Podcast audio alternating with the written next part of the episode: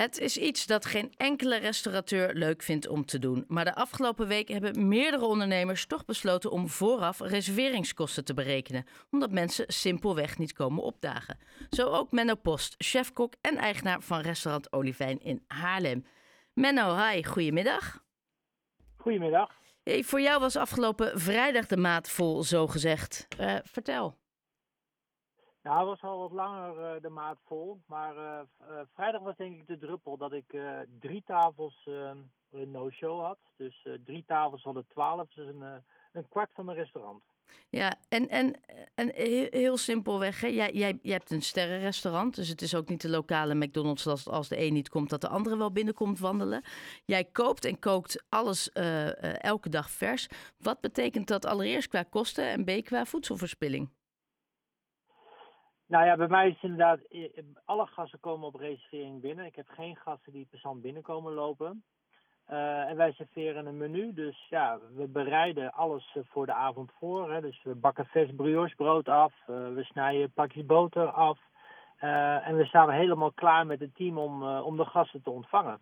Ja, en, en, en wat kost jou dat dan op een vrijdagavond als drie tafels? Nou, zeg twee, drie mensen per, per tafel. Dus een goede wat zullen dat zijn? Negen gasten?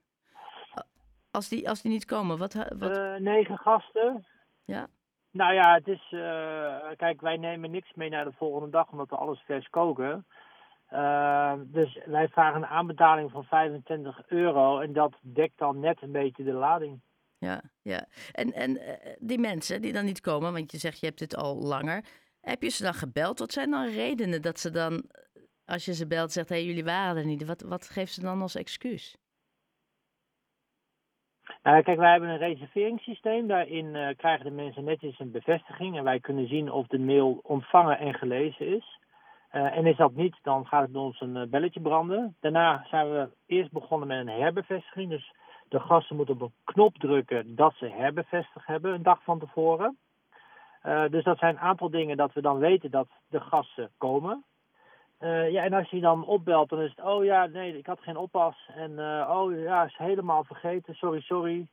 Um, of je krijgt uh, een bedrijf aan de telefoon. Of nou, niet een antwoordapparaat van een bedrijf, want die zijn natuurlijk niet meer na zes uur. Dus die ja. spreek je dan de volgende dag. Maar gasten zijn er gewoon echt niet van bewust als je niet komt dat je gewoon met een lege tafel zit. Is het ook een vorm van gemakzucht, denk je? Uh, nou, gemakzucht vind ik nog uh, te gemakkelijk.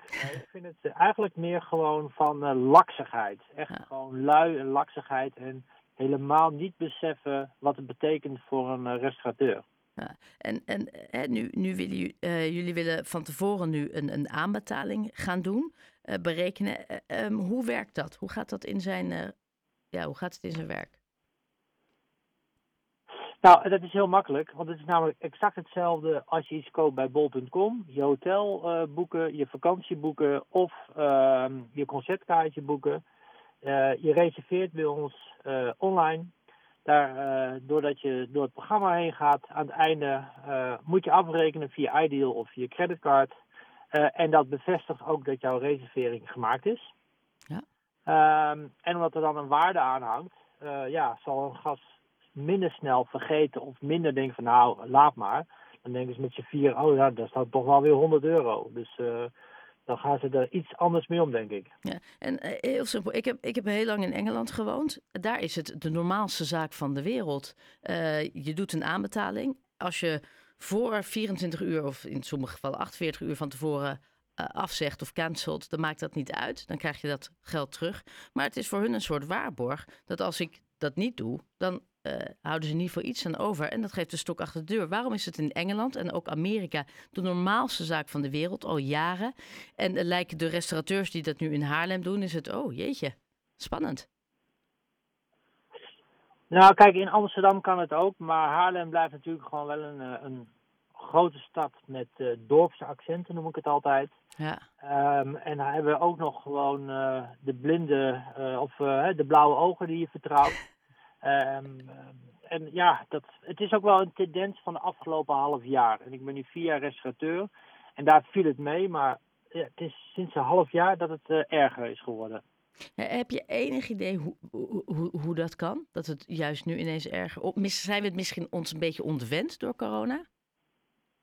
Of ben ik te makkelijk? Zou kunnen. Uh, nou, dat zou kunnen. Ik weet het niet. Kijk, daarvoor uh, had ik ook wel no-shows. En je moet ook beraden gaan bij jezelf. Hè. Soms uh, stond je op de voicemail, heb je niet geluisterd. Of toch een mailtje gemist. Of hè, uh, 50% is ook wel aan te rekenen aan de restaurateur zelf. Of aan het personeel die er werkt. Ja. maar als je daar echt bovenop zit. En nou ja, um, en mensen komen dan echt niet. Met van, oh ja, sorry. Ja, dat vind ik toch wel echt een beetje laksigheid. Ja, en daar ben je dus niet de enige. Meerdere restaurateurs in Haarlem zijn dus overgestapt op, op dit systeem. Hebben jullie met elkaar uh, gesproken hierover? Nee, dat niet. Uh, uh, kijk, wij beslissen zelf dingen wat goed is voor onze restaurant. Um, en daar gaan we niet in de mainstream mee. Ik, ik doe dingen die bij mijn restaurant passen en die bij mijn, uh, bij mijn gasten past. Um, en sommigen doen het al langer en sommigen zijn bang om gasten mis te lopen. Ja. Uh, ik heb deze afgelopen maand uh, een kleine 6000 euro aan omzet misgelopen. Uh, ja, dus moet ik als ondernemer een beslissing maken. Ja. hoe hebben klanten, dus je hebt het net ingevoerd, hoe hebben klanten tot nu toe gereageerd hierop? Nou, ik moet eigenlijk zeggen dat heel veel van mijn vaste gasten al tegen mij zeiden: waarom doe je het nou niet? Waarom doe je het nou niet? En die begrijpen het dus ook allemaal wel. Uh, alleen achter de schermen kost het ook echt ongelooflijk veel tijd uh, om het ook voor elkaar te krijgen. En, uh, dat de teksten goed kloppen, dat de betalingen goed kloppen. En tot nu toe ja, begrijpt iedereen het ook gewoon. Dus hoe, hoe, hoe werkt het nu? Hoeveel moeten mensen ja, aanbetalen? Want ze krijgen het uiteindelijk natuurlijk weer terug, wordt verrekend. Ja, het is gewoon een voorschot aanbetaling van 25 euro per persoon. dus met z'n tweetjes is het 50, met z'n viertjes 100 euro. Uh, je reserveert, je doet een ideal betaling. Uh, dat komt netjes bij de reservering te staan uh, wat ze aanbetaald hebben. Uh, en we hebben ook een knop bij de, bij de kassa. Dus bij het rekenen wordt het gewoon gelijk afgehaald. En het komt op de rekening ook netjes te staan.